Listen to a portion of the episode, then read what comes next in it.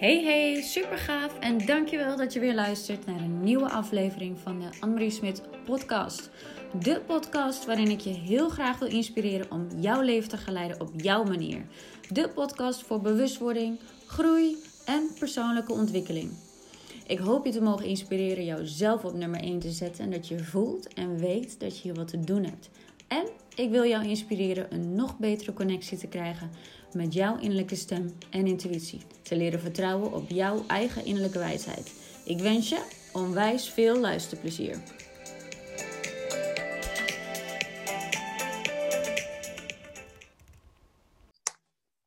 Oké, mooi.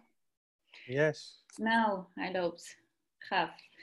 Oké, hey, ehm, non-dualiteit. Juist.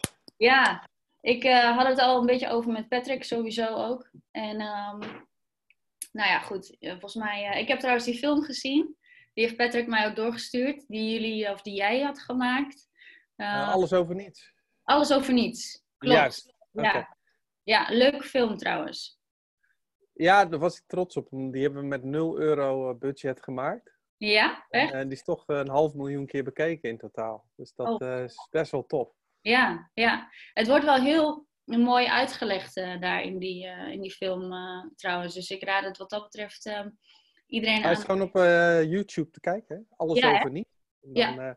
ja, we hebben gewoon getracht om een aantal hele herkenbare situaties in beeld te brengen.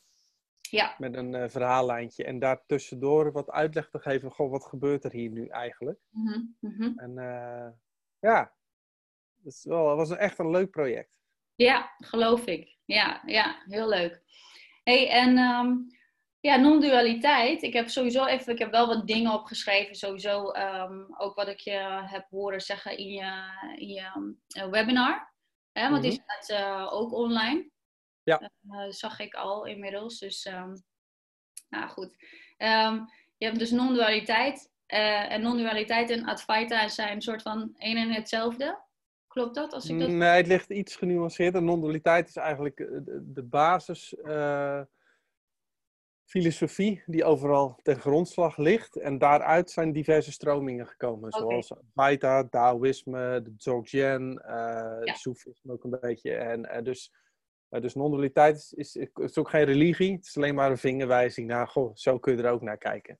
Ja, precies. Oké, en als, als ik nou vraag, hè, ik heb me wel natuurlijk al een, een tijd lang, of een tijdje al wel in verdiept. Ehm, ik ben gewoon met mijn eigen dingen bezig en ik heb daar ook wel mijn ervaring in. in het, het bewustzijn komen we straks misschien wel op. Maar Mhm. hè, voor, degene, voor degenen die nu luisteren, eh, ook naar mijn podcast, van wat is, wat is non-dualiteit? Nou, heel simpel gezegd betekent het geen twee. Dus naar, waar ze naar verwijzen is dat eigenlijk alles één energie in beweging is. Hè, wat Einstein ook zei. Ehm, en dat is eigenlijk heel simpel. Dus een, eh, een planeet is energie met een vormpje. Eh, een, een boom is energie met een vormpje die kan groeien. Eh, een, een hond is energie met een vormpje die kan blaffen. Die heeft wat emoties. En wij mensen zijn energie met een vormpje. En we kunnen ook nog een beetje nadenken en babbelen. Ja, Ehm, het enige verschil is dat de mens denkt dat hij is afgescheiden van al het andere. Dus, Hm. dus een mens denkt heel snel, dit ben ik en ik bestuur mijzelf. Eh, en dat lijkt wel zo, alleen ook vanuit neurowetenschap gezien is dat niet zo. Je bent Nee. eigenlijk gewoon net zo goed dat, dat de wind waait, eh, ben jij nu aan het praten. Dat gebeurt allemaal vanzelf. Ja. En er is niet iemand in jou die dat aanstuurt. nee. Als je dit voor het eerst hoort, denk je van eh, ik, ik wil nu wie- wiet en bier. Ja. maar, maar het, is, eh, het is Ja, uiteindelijk. het is weekend, dus wat dat betreft. Het is nu Ja. ook dagweekend trouwens. Maar goed, eh, ja, ja, dat is waar. Ja. ja. Dus het is een filosofie die eigenlijk alles waar je ooit in geloofde, eh, zet hij op zijn kop. Daarom zijn heel veel mensen, als ze hiermee bezig gaan, eh, eerst heel verward. Ja, snap ik. En, en, ehm, je, je hebt het dan ook nog wel eens over, dus eh, hè, als ze dan verward raken, eh, dat, dat er dan een soort van depersonalisatie zeg maar, kan ontstaan. Is, of, of, of, of is dat dan alweer een stap verder, zeg maar? Of raken ze dan... Nou, nee, ik, ik, ik, ehm, kijk, waar het naar verwijst, is dat heel simpel gezegd, als je anderhalf jaar oud bent, dan maakt jouw brein voor het eerst zelfbewustzijn aan. En dat noemen Ja. we ook wel het ego. Ja. In het Sanskriet heet dat ahamkara, en dat betekent letterlijk de ik-maker. Dus een kind van één kan in de spiegel kijken, maar omdat dat kind nog geen zelfbewustzijn heeft, denkt dat kind niet, hé, hey, die reflectie, dat ben ik. Nee. Sterker nog, er zijn hele leuke filmpjes van kinderen die dan achter de spiegel gaan kijken. Of, eh, Ja, of hond- ja, honden, En katten klopt. hebben ook geen zelfbewustzijn. Dus die, die, een hond gaat soms blaffen tegen zijn eigen spiegelbeeld. Of, of eh, de aanval. dat is echt heel grappig. Ja. Maar vanaf anderhalf jaar creëert het brein een eh, illusie. Wel een nuttige illusie trouwens. Maar die creëert het idee, dit ben ik. Ja. En dan... eh, vanaf daar begint de ellende, zeg maar. Wat lach je? Nou ja, weet je wat, het is, eh, dat ikje is handig hè, om te functioneren. Ja. Dus als jij zegt, ik heb dorst, dan weet ik dat jij met ik jou bedoelt. Ja. Eh, alleen mensen zijn natuurlijk zo gaan geloven in dat ik, dat alles afhangt van doe ik er wel toe, wat vinden mensen van mij, heb ik wel genoeg volgers op social media, Eh, ik mag niet falen, ik moet het leven onder controle houden. Dus, je, dus bijna alle mentale ellende en gepieker en emoties komen voort uit dat ik-idee. Ja. En eh, dat is waarom mensen zoveel mentaal lijden. Ja, precies. Ja, want dat, dat gaf je ook al aan, hè? Van, eh, een mens lijdt eigenlijk het meest van het lijden dat hij vreest. Eh, Ja, wij maken ons. eh, Kijk, ons brein kan tijdreizen, dus die kan aan het verleden denken en aan de toekomst. Ja. Dat is handig, evolutionair gezien, omdat je terug kunt denken uit het verleden en daardoor kunt leren. En jouw brein kan ook al plannen maken voor de toekomst. Dus dat is handig. Alleen doordat jij plannen kan maken eh, richting de toekomst, kun je ook alle doemscenario's verzinnen van wat er zou kunnen gaan gebeuren. Ja. En naar het verleden toe kun je wel leren van dingen die gebeurd zijn, maar je kunt ook heel gefrustreerd raken, omdat je steeds denkt, oh, het had anders moeten zijn. En alles is gewoon zoals het is. Dus dat hoeft helemaal niet. Maar dat is wel waar de meerderheid van de mensen eh, mee eh, te kampen heeft. maar is het dan wat ehm, eh, inderdaad eh, het, het, wat ik ook wel eens vaak zie bij mensen is, eh, of gewoon constateer, is van ehm, als mensen eigenlijk een beetje nog in het verleden leven en dat niet kunnen loslaten, dat ze ook wat depressief worden. Eh, gaat daar Ja. frustratie, zeg maar, dan, en niet dat het misschien zo belangrijk is, maar ik zit even te denken nu, gaat er dan die frustratie aan vooraf? Zo van frustratie dat, dat anders had moeten lopen en daardoor helemaal in de, in de eh, misère eigenlijk zakken, in, de, in die depressie. Ja, ja, we hebben eigenlijk vaak een zware rugzak op waar verleden op staat. En die zit gevuld met frustraties. Hè? Het had anders moeten zijn. Ja. Die zit eh, vol met projecties. Ik, eh, je hebt iets pijnlijks meegemaakt en dat ga, ga je continu herkauwen. Ja. Die zit vol met schuldgevoelens. Want je denkt, oh, dat is mijn fout geweest. Ik had het anders moeten zijn. En hij zit vol met verwijten. Want Ja. je zegt, ook, ja, dat is de schuld van mijn ex of van mijn baas. En wat die mij heeft aangedaan. Ehm, en doordat je alles wat in die rugzak is gelooft, ja, kun je natuurlijk niet licht in het leven lopen. Want iedere stap die je zet is zwaar. Ja, inderdaad. Ja, oké, duidelijk. Ja. Ehm, wat betreft, ehm, even kijken hoor. Ja, hier. Je had, eh, je, eh, weet je, de, de, wat je ook al aangaf in, in dat webinar van ehm, de non-dualiteit, of in ieder geval, het wordt ook wel waarin wij leven, in ieder geval wordt ook wel vergeleken, dus met die film, eh, die mooie metafoor, de Matrix. Juist. Ja. En, Dus de, waar de Matrix mooi naar verwijst, en daar zit heel veel eh non-dualiteit in die film. Ja. Ehm, je leeft eigenlijk, je hebt de blauwe en de rode pil. Ja. Dus je leeft in de blauwe pil realiteit, noem ik het. En dat is zoals je altijd hebt geloofd. Je gelooft, ik ben een ikje. Ja. Ik heb een vrije wil. Ik bestuur mijn gedachten en gevoelens. En ik moet het onder controle houden. Ja. Dat is wat je gelooft. Alleen dan neem je de rode pil. En dan draait alles om. Want dan zeg je, ja, dat lijkt wel zo. Maar er is iets anders gaande. Eigenlijk ben je gewoon energie in beweging. En jouw brein creëert alleen maar de illusie dat je een ikje bent die de boel moet sturen. Ja. Dat is helemaal niet waar. En als je dus die rode pil neemt, dan kan superveel uh, mentale bagage wegvallen. Hmm. Omdat gezien is dat, dat je nog nooit iets anders hebt kunnen doen dan dat je deed. Ja.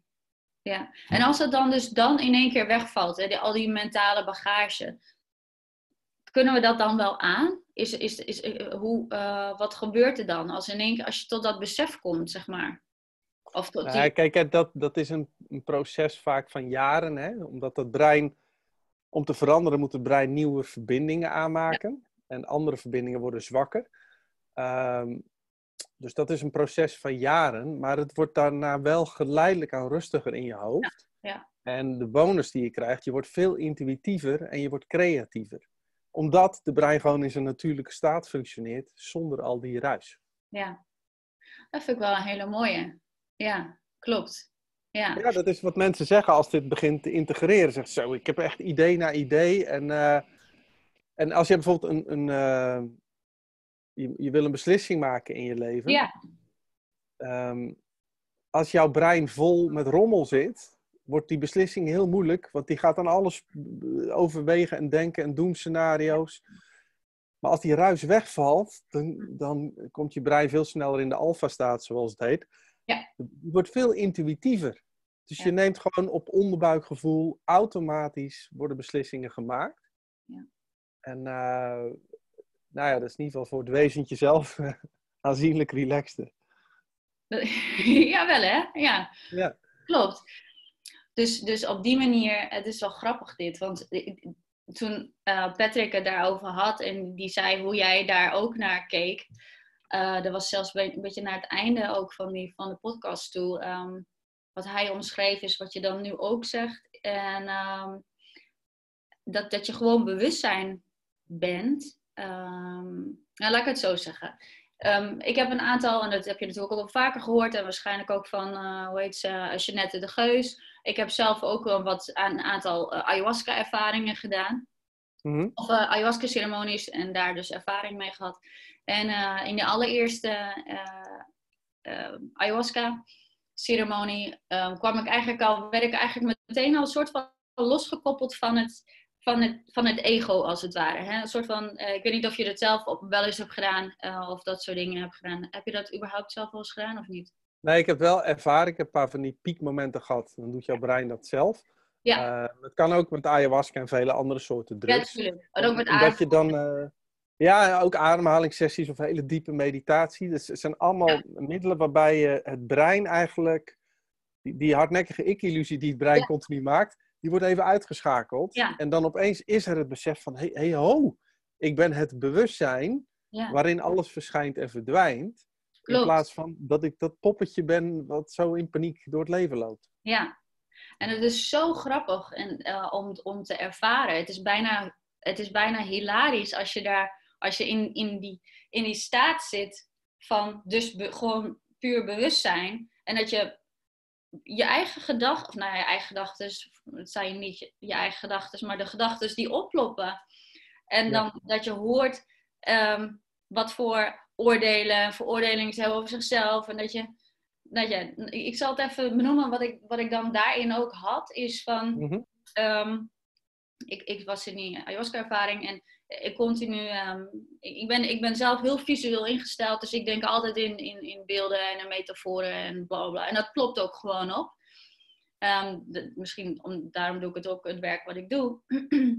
maar um, wat, wat er continu naar voren kwam was bijvoorbeeld van, je hoeft alleen maar te zijn. Je hoeft alleen maar te zijn. Dat is continu wat kwam en identificeer je niet met je gedachten. Identificeer je niet met je gevoelens.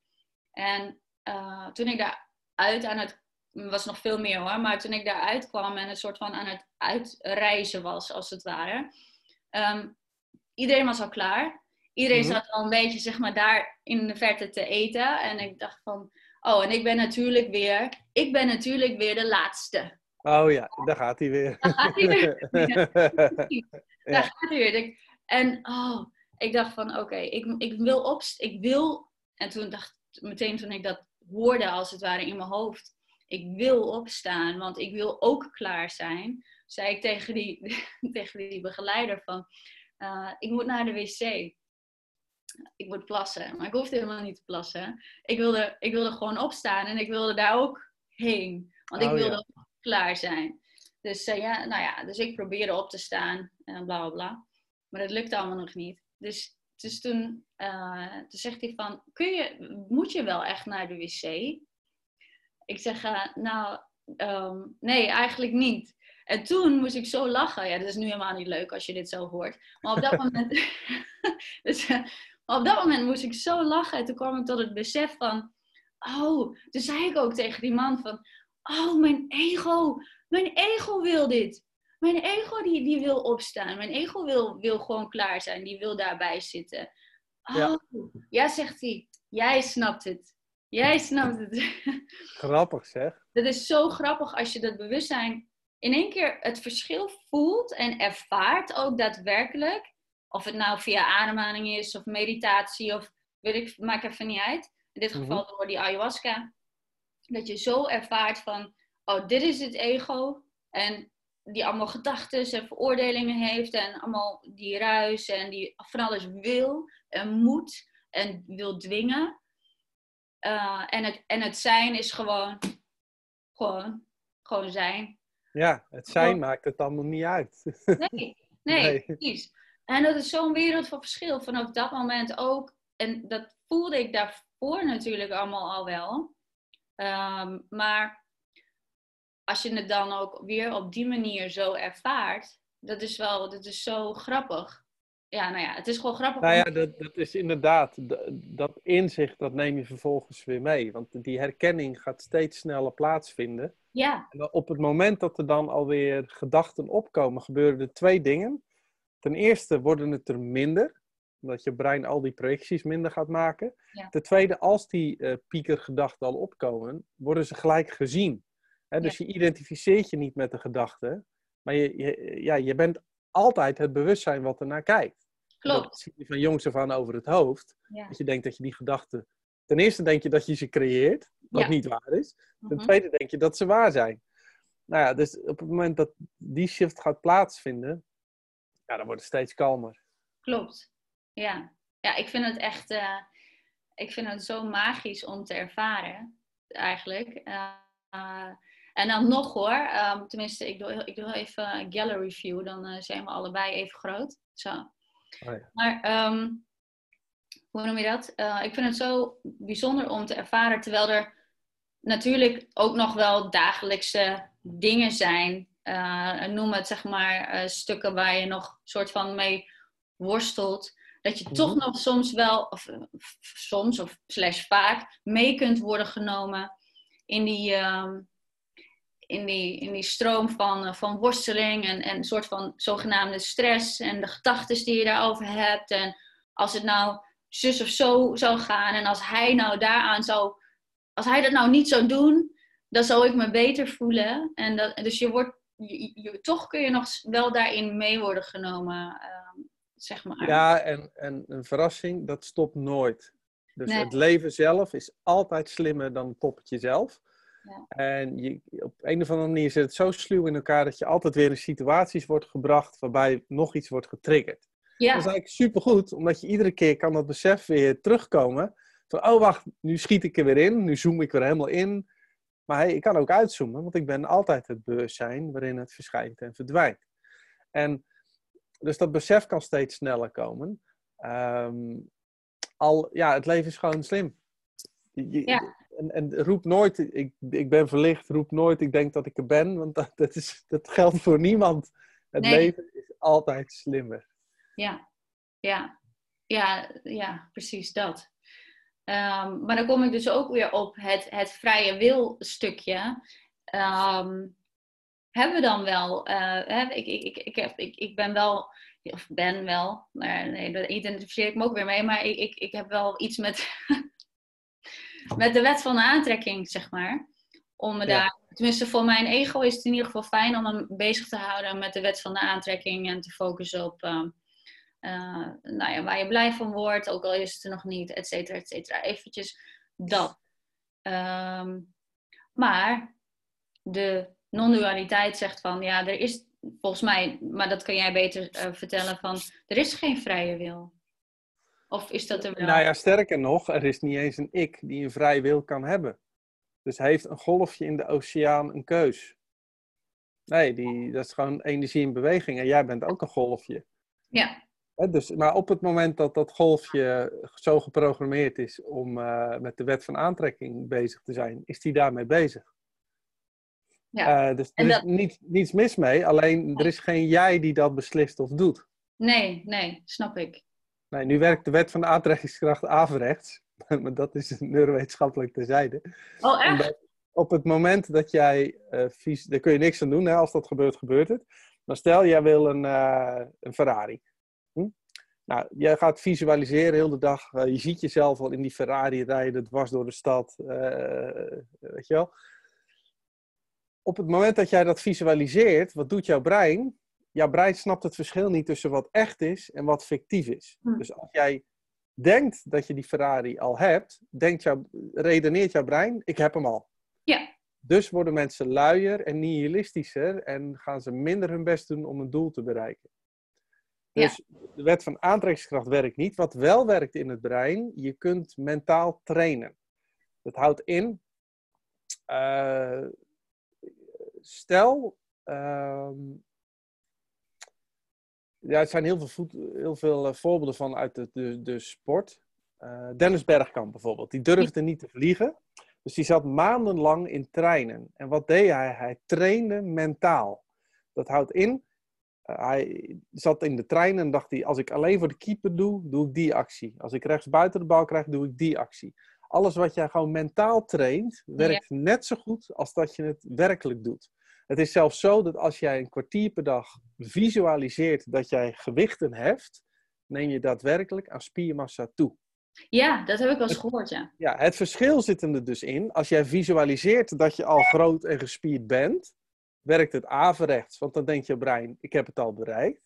Maar als jij traint in jouw brein, oh. Maakt, maakt jouw brein die verbindingen aan en dan werkt het wel. Oh. Alleen in de secret wordt het, wordt het juist, het, ja, neurowetenschappers moeten daarom lachen. Want die vertellen dus in, al jarenlang iets wat averechts werkt, wat best wel lullig is. dus eigenlijk is het gewoon inderdaad de stapjes die je normaal zou nemen. Ja. Die mag je dan ook allemaal al visualiseren gewoon. Dan. Ja, dus, dus uh, ik heb bijvoorbeeld, soms doe ik een stukje mentalisme in mijn show. En dan moet ik bijvoorbeeld uh, eh, 16 handelingen heel goed doen voordat die truc werkt. Ja. Dan rijd ik in de auto, dan heb ik zeg maar een rit naar Groningen. Dan ben ik in mijn hoofd aan het trainen welke stappen ik moet doen. En dan maakt mijn brein die verbinding aan. En op het moment dat ik op het podium sta, kan mijn brein dat. Mijn, mijn vriendin die speelt uh, viool in orkesten. En zij moeten zoveel stukken oefenen, dat als je dat fysiek gaat doen, krijg je blessures. Dus zij trainen mentaal. En dan zie ik haar met vriendinnen gewoon al die nootjes afgaan in hun hoofd. En dan visualiseren ze dat ze dat op de viool spelen. En dan kunnen ze het. Het is echt bizar hoe dat werkt. En, en uh, dit is wel heel interessant inderdaad. Want doen ze dat dan, uh, doen ze dat dan ieder voor zich? Of zijn ze dan ook bij elkaar? Of hoe, hoe, nee, ze doen het... Uh, laatst zat ze met een vriendin in, in een kroegje waar ik bij zat. En hebben ze allebei dat voor zich. En individueel trainen ze dat in hun eigen brein, als het ware. Oké, oké. Oh, dat is wel heel interessant dit.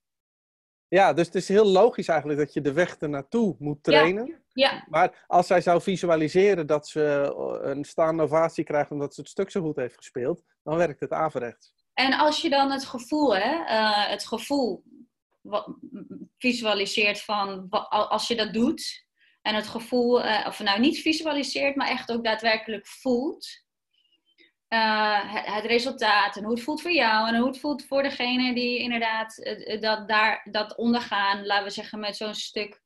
Is dat, is, is dat dan niet genoeg, zeg maar? Nou ja, je kunt daarmee uh, een bepaald doel stellen. Hè? Dus als je voelt, ik wil daar naartoe. Ja. Hè? Dus dan is dat prima. Al is het lullige dat je nog beter je angst kunt visualiseren dan het goede gevoel. Want je brein gaat sneller rennen uit angst dan dat hij het verlangen heeft om iets te bereiken. Dus, dus uh, ik doe dat nooit zelf, maar dan kun je zeggen, ja, wat als ik dit niet doe, wat zal er dan allemaal gaan gebeuren? En dan wordt je brein bang en dan gaat hij harder werken. Dus, maar het kan allebei hoor. Oké. Oké, dus de angst heeft eerder de overhand, zeg maar, dan uh, inderdaad. Ja, de, de, de angst om iets te verliezen is altijd groter dan het verlangen iets te krijgen. Waardoor komt dat? Dat komt uit de oertijd al. Hè? Dus op het moment dat je iets had, moest je dat behouden. Of het nu eten was of uh, een huisje. Ja. Uh, en, en dat waren je overlevingskansen. Dus eerst houden wat je hebt. En daarna kijken of je er nog iets meer bij kan krijgen. Dus dat zit gewoon evolutionair in ons. Ja, inderdaad. dus je, je doet ook niet mee aan de postcode loterij omdat je het verlangen hebt om te winnen. Maar vanuit de angst dat je buren winnen en jij niet. Dus dat is heel sluw gedaan. Ja. oh, dit is zo grappig dit. Ja. Oh, oké. Okay. Zitten gek in elkaar als wezentjes. Ja, oké. Oh. Um, ja. Oh ja. Oké, ik ga. Oké, dit is wel heel interessant. Hier ga ik zelf ook even over uh, nadenken. En, um, maar um, ja, ik ga gewoon even verder en kijk even wat ja, ons gaat. Want ik vind dat, hoe, hoe je dat uitlegt met die wet van de aantrekking en zo, dat vind ik wel heel interessant. Maar dat, misschien kunnen we nog zelfs ook al meerdere gesprekken voeren hierover, want dit, dit is echt eindeloos. Dit is super interessant. Nou, het uh, grappige is, je ziet dat mensen allerlei dingen proberen vaak. Of het nu gaat om doelen bereiken of uh, plannen maken of willen ja. veranderen of communiceren. Maar omdat we vaak niet goed weten hoe ons brein werkt, doen we superveel dingen ja. die averechts blijken te werken. En daar heb ik, uh, niet om mijn boek te promoten, maar daar heb ik met een neurowetenschapper een nieuw boek over geschreven, die ja. in september uitkomt. waarbij we dat gewoon heel, heel staccato opschrijven van, goh, snap nu hoe dit software systeempje werkt. Als je begrijpt hoe het werkt, kun je het veel simpeler gebruiken. Hoe heet jouw boek? Dat wordt uh, Veranderen voor luie mensen. Oké. Okay. Want daar gaat erom dat als je begrijpt hoe iets werkt, kun je het moeiteloos gebruiken. En dus ja. ik geef wel eens als metafoor, stel dat jij uh, zegt uh, van, joh, moet jij je auto niet eens wat beter laten rijden? Dan zeg ik, nou, dat is een goed plan. En dan doe ik die motorkap open en ik begin van allerlei schroefjes aan te draaien. En, maar heel veel moeite stop ik erin, maar, maar, die auto rijdt niet beter, omdat ik niet begrijp hoe die auto in elkaar nee, zit. Nee, precies. Ja. En op dezelfde manier gaan mensen om met hun eigen brein. Hè? Je hebt geen idee, dus we doen allemaal maar wat. En de, de ja. meest vage theorieën gaan doen de ronde. dus dat je denkt, ja, het kan echt zoveel simpeler. Ja. Oh, super interessant. Maar dat boek, dat komt nog uit? Dat, uh, Ja, dat is af, maar dat komt pas in september uit. In september uit, oké, nou dan uh, ben ik een van de eerste die het, uh, denk ik, gaat bestellen ook. Oké. Okay. Ik heb al één verkocht. Yes. Ja. Um, Oké. Okay. Um, ja, uh, wat je ook aangaf is, um, de mens zegt eigenlijk van alles in het universum gaat dus vanzelf, behalve wij. ja, dat is raar, hè? Dus als je kijkt ja. wat voor fractie wij als mens uitmaken van het universum, dan is van alle energie die bestaat, is de mens misschien 0,0000001%. Ja. En van alles zeggen we, ja, nee, alles in het universum, dat gaat allemaal vanzelf. Maar wij, nee, wij staan daar los van en wij besturen onszelf. Wat krankzinnig is, want wij bestaan alleen maar omdat al het andere er is. Hè? Ja. Dus doordat er zuurstof is, besta je. Doordat er water is, doordat er zonlicht is, doordat er een aarde is waar je op kan staan. Doordat er bacteriën zijn. Dus, dus alles is met elkaar verbonden. En wij zijn helemaal niet losstaand daarvan. Dat nee. is echt een illusie. Ja. Um, en uh, ik wou daar iets over vragen. Um, wat, um, oh ja, hoe komt, het, hoe komt het dan? Waarom heeft dat dan... Ik, ik snap al dat het ego uh, dat doet, of dat ikje. Mm -hmm. Maar hoe, hoe, hoe, nou nee, misschien niet helemaal. Hoe, hoe, kun jij dat uitleggen waardoor dat komt? Omdat wij het gevoel hebben dat we afgescheiden zijn dan van alles. Nou, kijk, bij de, de mens, uh, uh, een dier heeft bewustzijn. Ja. ja. Dus op het moment dat een, uh, een wolf achter een, kat, of achter een konijn aanrent, dan is de wolf zich bewust van het konijn. Ja. Dat, dat is bewustzijn. Ja. Maar mensen hebben zelfbewustzijn, dat is een extraatje. Oh ja. Oh ja. Dus stel dat die wolf zelfbewustzijn zou hebben, dan zou die niet alleen zich bewust zijn van het konijn, maar dan is die zich ook bewust van zichzelf. Dus die ziet zichzelf in de derde persoon en de wolf denkt dan: ik ben een wolf en ik kies er nu voor om dat konijn te pakken. Mhm. Nou, dat is in de loop van de evolutie eh, heeft dat zelfbewustzijn uh, en het bewustzijn een functie gehad voor onze overleving. Dus je leefde in groepen van ongeveer 150 mensen. En doordat jij je bewust was van karaktereigenschappen van jouw stamleden, werden jouw overlevingskansen groter. Want je wist, bij, uh, bij Sjaak moet ik niet aan zijn eten komen, want die hakt mijn kop eraf. Maar bij Henk kan ik dat wel maken. Ja. Daarna pas is zelfbewustzijn ontstaan. En toen zijn we ook verhaaltjes over onszelf gaan verzinnen. Met als doel, als jij een beetje begrijpt hoe je in elkaar zit, kun je je eigen gedrag ook al beter gaan voorspellen. Ja, precies. Dus, uh, en dat zelfbewustzijn zorgt dan ook nog een stukje dat je je verantwoordelijk voelt, wat weer handig was binnen de sociale groep. Dus dat, dat, dat ego, daar is niets mis mee, dat heeft gewoon een functie. Ja. Alleen het is niet meer dan het idee, dit ben ik. Maar dat, het is een idee, meer niet. Nee. En doordat mensen dat zo hardnekkig zijn geloven, geloven we anno 2020 zo dat we een afgescheiden wezentje zijn met een vrije wil, uh, dat we daar mentaal onder lijden. Ja, ja. En waarom is dat dan nu meer? Hè? Eh, ik kan dat zelf uh, misschien wel invullen, maar ik ben benieuwd hoe jij daarnaar kijkt. Van waarom is dat nu meer in deze tijd? Nou, het is ook in het Westen, hè? dus je ziet in bepaalde, in India of zo, als ik daar kom, dat is veel meer community-based. Dus dan is dat ikje minder sterk, want die denkt, ja, ten eerste ben ik heel sterfelijk, ik heb al niets. Uh, en ik ben gewoon onderdeel van deze groep. Ja. In het Westen zijn we allemaal super geïndividualiseerd. Ja. Daar komt social media nog eens bij. Hè? Want, uh, uh, en dan begin je net als wij een eigen podcast. En voor je het weet denk je dat je iemand bent. Ja. en dat dat belangrijk is. En dan maak je druk over of je wel weer genoeg views hebt. En als iemand dan een keer een sneer maakt op een YouTube-video, dan heb je alweer pijn. Ja. dus, dus dat geïdentificeerd zijn viert nu hoogtij op dit moment. Ja. En je ziet ook, doordat mensen daar nu zo aan lijden, ontstaat er een urgentie in mensen, maar dat zul jij in jouw uh, coachings ook zien. Mensen gaan om zich heen zoeken. Want die denken, ja. ik zit in een kramp, er klopt iets niet. Dus, dus, dus het, het, brein zoekt zijn eigen uitweg, zeg maar. Ja, ja en die verkramping inderdaad. Dat, is in, nou ja, dat wordt dan weer veroorzaakt door dat ik-idee. Ik mm -hmm. Uh, want daar heeft uh, Jan Geurts het natuurlijk ook wel uh, over, die verkramping. Mm -hmm. en jij waarschijnlijk dan ook, denk ik. maar ik, ik hoor Jan Geurts natuurlijk ook wel heel vaak wel daarover, die verkramping. En zodra die verkramping ontspant van het ego, van het ikje gevoel, of dat een iets daaraan aan een voorwaarde voldoet, mm -hmm. wat het dan ook is.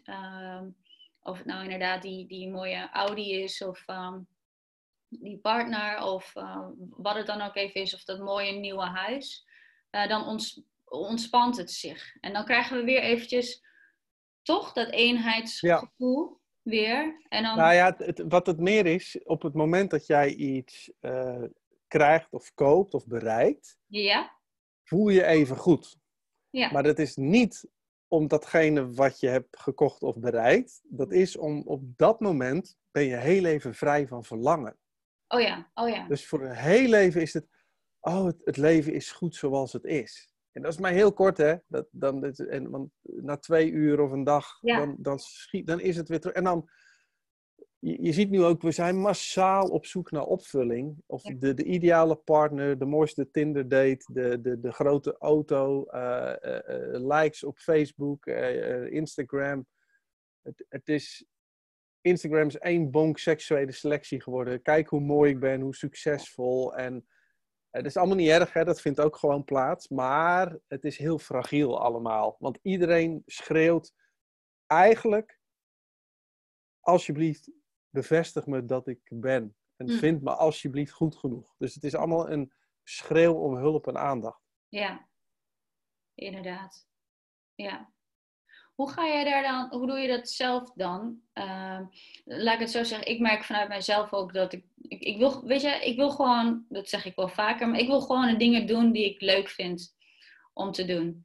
Ik, uh, ik, ik uh, vanaf, vanaf mijn kind zijn roep ik eigenlijk al, uh, dat, zal ook, dat zal ook zo redenen hebben, maar vanaf mijn kind zijn roep ik al van, ik wil gewoon mensen helpen. Dat, zei ik, Mhm. dat riep ik als kind zijn al. Ik wist toen natuurlijk geen idee hoe. Uh, Ja. toen dacht ik eerst van, oh, ik ga mensen, dat slaat helemaal nergens op, maar ik, ik ga mensen, uh, dacht ik toen, ik ga mensen masseren en zo. Ik ga sportmassage doen. Oh ja. En zo.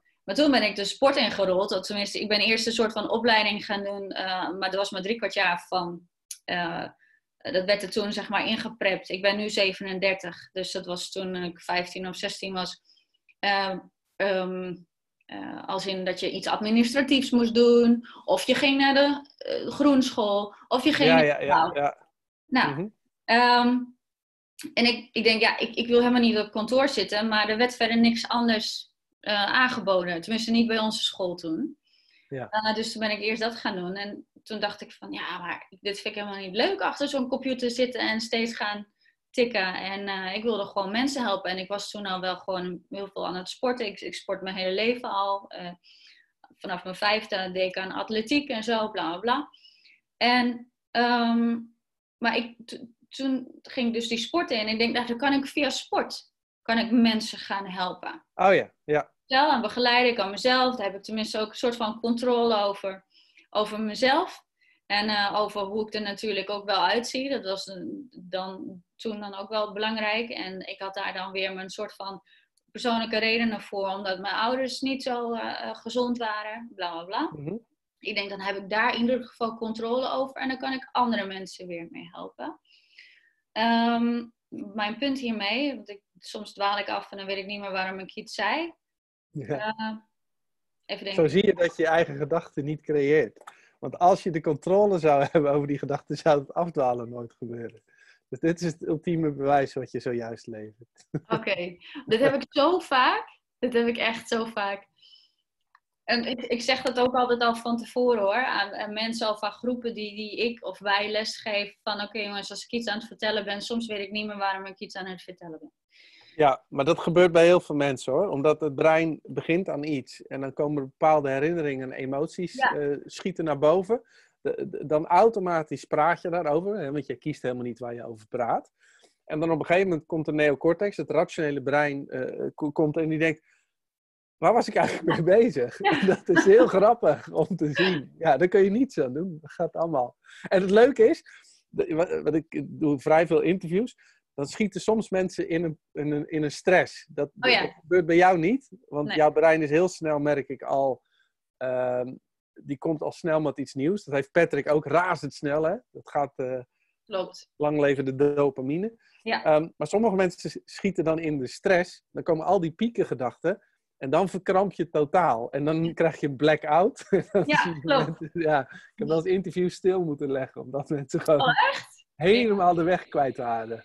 Oh, ja. jeetje. Ja, ja. Oh, nee. Want dat... wat er gebeurt, is dat de gedachte komt... Dit heb ik fout gedaan. Wat niet waar is, want daar kan je niets aan doen. Dat gebeurt gewoon. En dan komen al die gedachten... Ja, oh, wat zal die van mij vinden? En wat gaan mijn luisteraars hiervan denken? Ja, ja. En dan, dan ben je weg. Ja, klopt. Ja, maar daarom, of misschien, ik, weet je, ik weet dat het gebeurt en ik, pff, ik denk, nou, er komt er wel weer wat anders en anders dan kom ik er straks wel weer op. En ik maar ben... dit is ook je talent, hè? Omdat, uh, dit getuigt ook van, als je vaak veel dopamine hebt, schiet je brein alle kanten op. Dat maakt ook dat je een creatief brein bent. Oké. Okay. Dat heeft Patrick ook, dus omdat hij dat heeft. Maar aan de andere kant is het zo'n zo groot talent. Ja. Dat, zijn brein is zo snel. Er komt altijd weer wat nieuws. En dus ja, het, het, het, is altijd en en. Dus iemand die bijvoorbeeld heel veel serotonine heeft, kan veel gestructureerder uh, praten.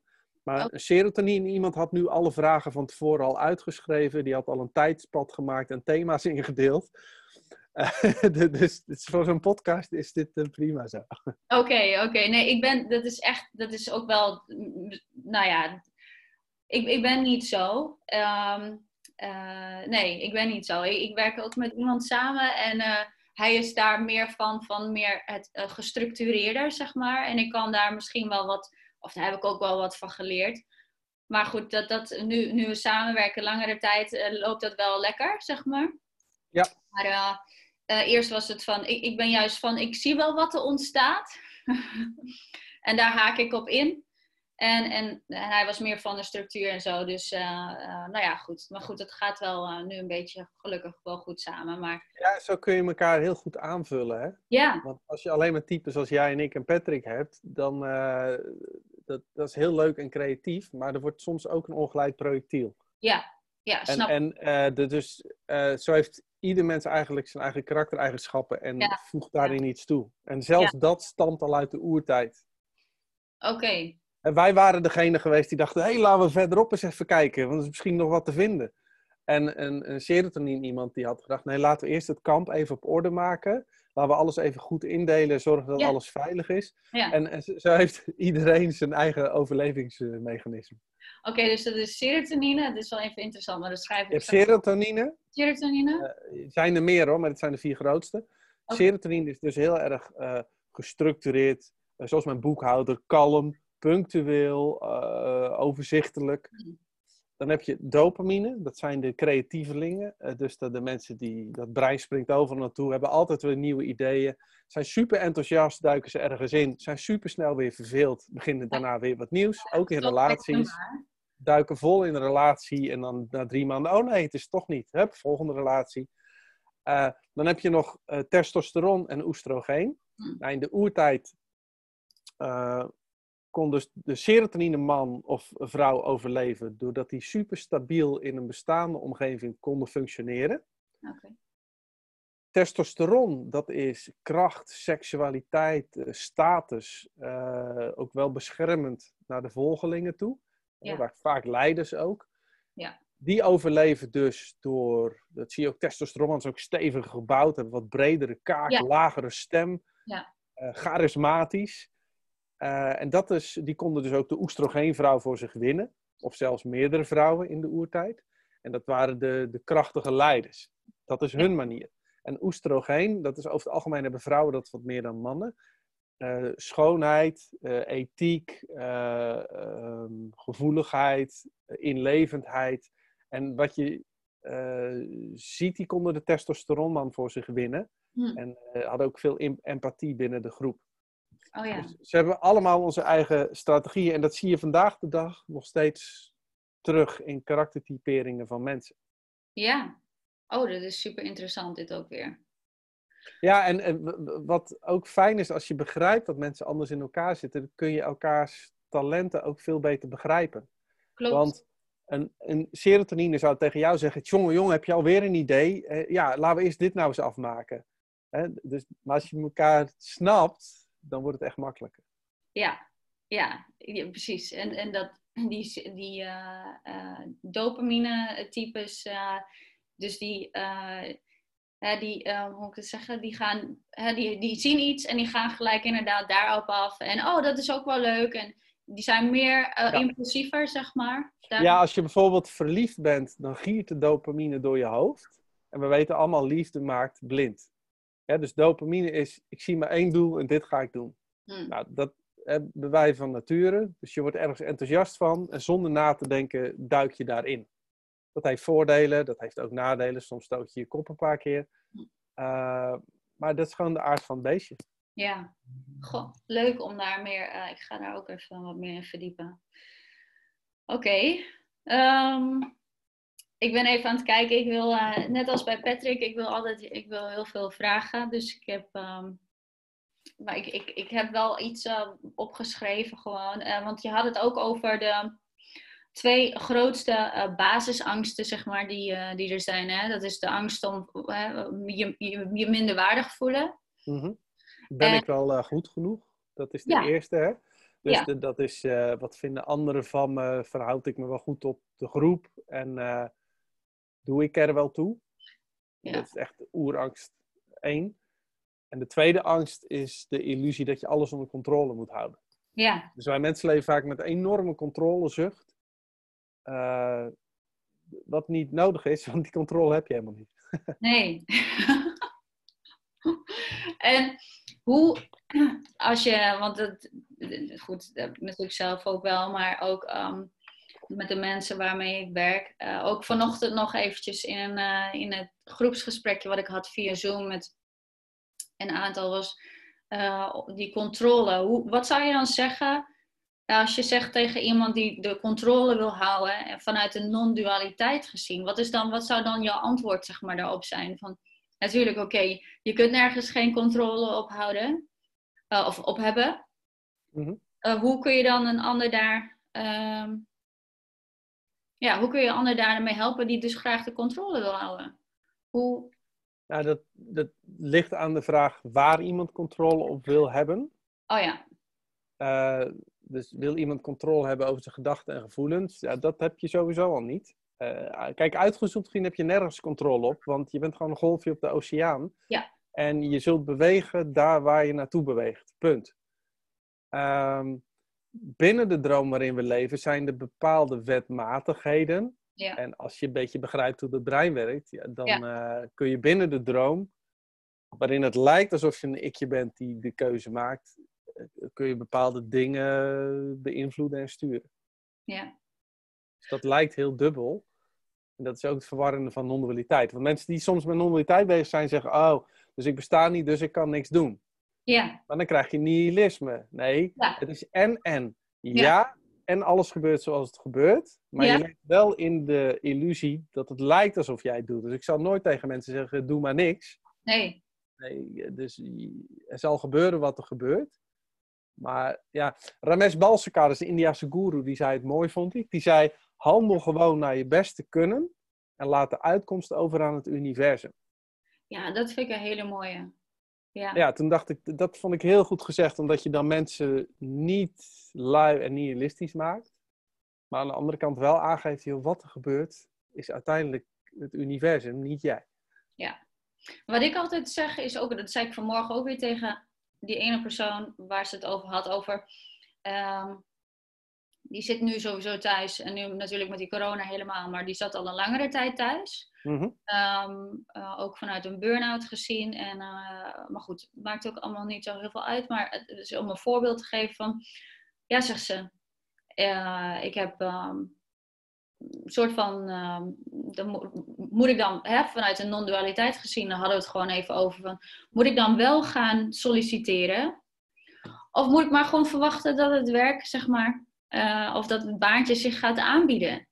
Ehm, en eh, toen zei ik ook van, eh, ik, vanuit mijn visie gezien is, ik zei ook van, nou ja, ik denk dat je gewoon inderdaad ehm, moet handelen naar, ik, zeg altijd, ga gewoon samenwerken met het universum. En vraag gewoon om hulp daarbij en vraag van, oké jongens, laat mij maar zien wat gezien mag worden. En ik heb hulp nodig bij het vinden van een baan en ik vertrouw erop dat, dat alles precies gaat zoals het gaat. En ehm, uh, en, ik, en ik vertrouw erop dat ik mag zien wat gezien mag worden en mag voelen wat gevoeld mag worden, et cetera, et cetera. Maar help mij wel bij de volgende stap in mijn leven. Gewoon op die manier. Ja. Dus dan ben je wel een soort van in actie en dan ben je wel een soort van op een ontspannen manier, tenminste zo, ontspannen manier zeg maar, ehm, zie je de dingen. Als je het op een, nou ja, toch weer op een soort van ver- verkrampte manier gaat doen, dan, dan, zie, je, dan zie je de rest niet, zeg maar, wat zich kan... ehm, Ja, kan aandienen. Dus dan ben je, althans denk ik, of zo voelt het, minder ontvankelijk voor ehm, het ontvangen van misschien jouw pad of zo. Of, maar ja, als er al een pad is. Ja, ik snap wat je bedoelt. Kijk, op het moment dat.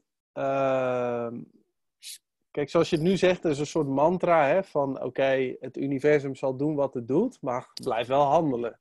Ja, gewoon blijven. En, Ja, ja, en dan, maar op het moment dat je dus de rode en de blauwe pil allebei begrijpt, dan kun je heel relaxed handelen, blijf je creatief en intuïtief.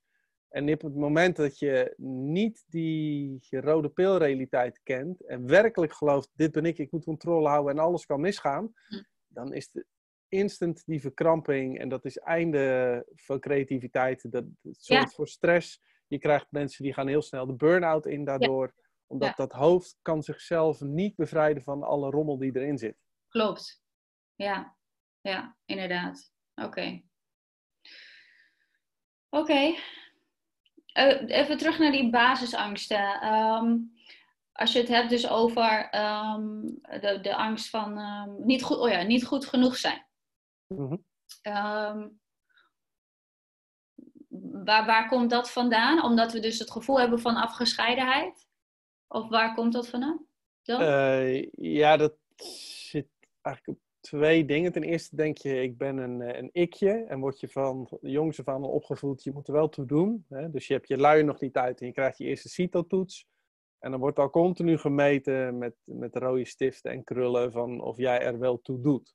Dus je wordt gewoon geconditioneerd met het idee dat ik, ik ben pas goed genoeg als ik iets presteer of bewijs aan de buitenwereld dat ik iets waard ben. Ja.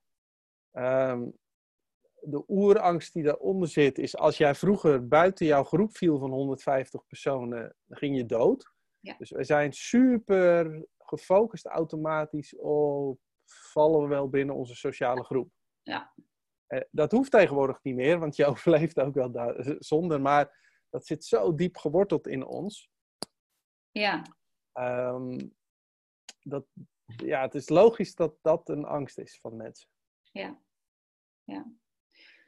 Dus als ze zich hierin meer zouden verdiepen, ook in hun non-dualiteit, dan ehm, ja, Het verschil wordt dat jij, als die gedachten opkomen, dat het wordt gezien. Dus dan is er altijd het besef, oké, ik ben bewustzijn waarin die gedachte verschijnt en verdwijnt. Eh, dan wordt die gedachte niet meer geloofd. En daardoor is er geen verkramping meer Ja. dat plaatsvindt. ja, oké, mooi. Ja. Hè, En tegelijkertijd zijn we natuurlijk eh, gewoon wezens eh, die continu bezig zijn met seksuele selectie. Hm. Hè, dat is waarom ik probeer wat succes te hebben. Dat is waarom wij dit gesprek nu voeren, waarom jij make-up draagt. Dat is de biologische programmering. Dat hoef je niet te ontkennen, want zo zitten wij wezens al miljoenen jaren in elkaar. Ja. Hè, dus, dus want dat is ook een verwarring, dat mensen zeggen, oh, moet ik geen make-up meer dragen of mag ik niet mijn best doen een doel te bereiken? Dat, dat, heeft, dat staat hier helemaal los. Snap hoe je Ja. in elkaar zit als wezen. Ja. Alleen, ehm, het verschil is wel dat jouw eh, innerlijke rust hangt niet meer samen of je die bevestiging wel of niet krijgt. Nee, Dus zeggen mensen over dit interview, wat een verwarrend interview en eh, het klinkt nergens naar, wat een onzin onderwerp. Dan wordt dat gewoon gezien als, oh, nou, dat is een gedachte van iemand die verschijnt, verdwijnt. Maar ja, het kleeft niet meer. nee, En bij de meeste mensen is, is eh, tegenwoordig, jij mag helemaal geen kritiek meer hebben op niets tegenwoordig, want iedereen is al gelijk aan het huilen. Dat is echt fascinerend. ja, ja, precies. Ik Ja. was laatst gaf ik een training en ik leg een beetje het verschil uit tussen oestrogeen en testosteron. Toen kreeg ik een klacht dat het vrouwenvriendelijk was. Oh ja? Ik zeg, Wat dan? "Ma- mag ik, niks, mag ik niet eens meer gewoon over biologie praten en over Ja. stofjes in je hoofd? Dit is gewoon wetenschap. Ja, Ja, nee, dat was, eh, was kwetsend. Want jij zei dat vrouwen meer oestrogeen hebben dan mannen. Wat een Ja, maar het is toch zo?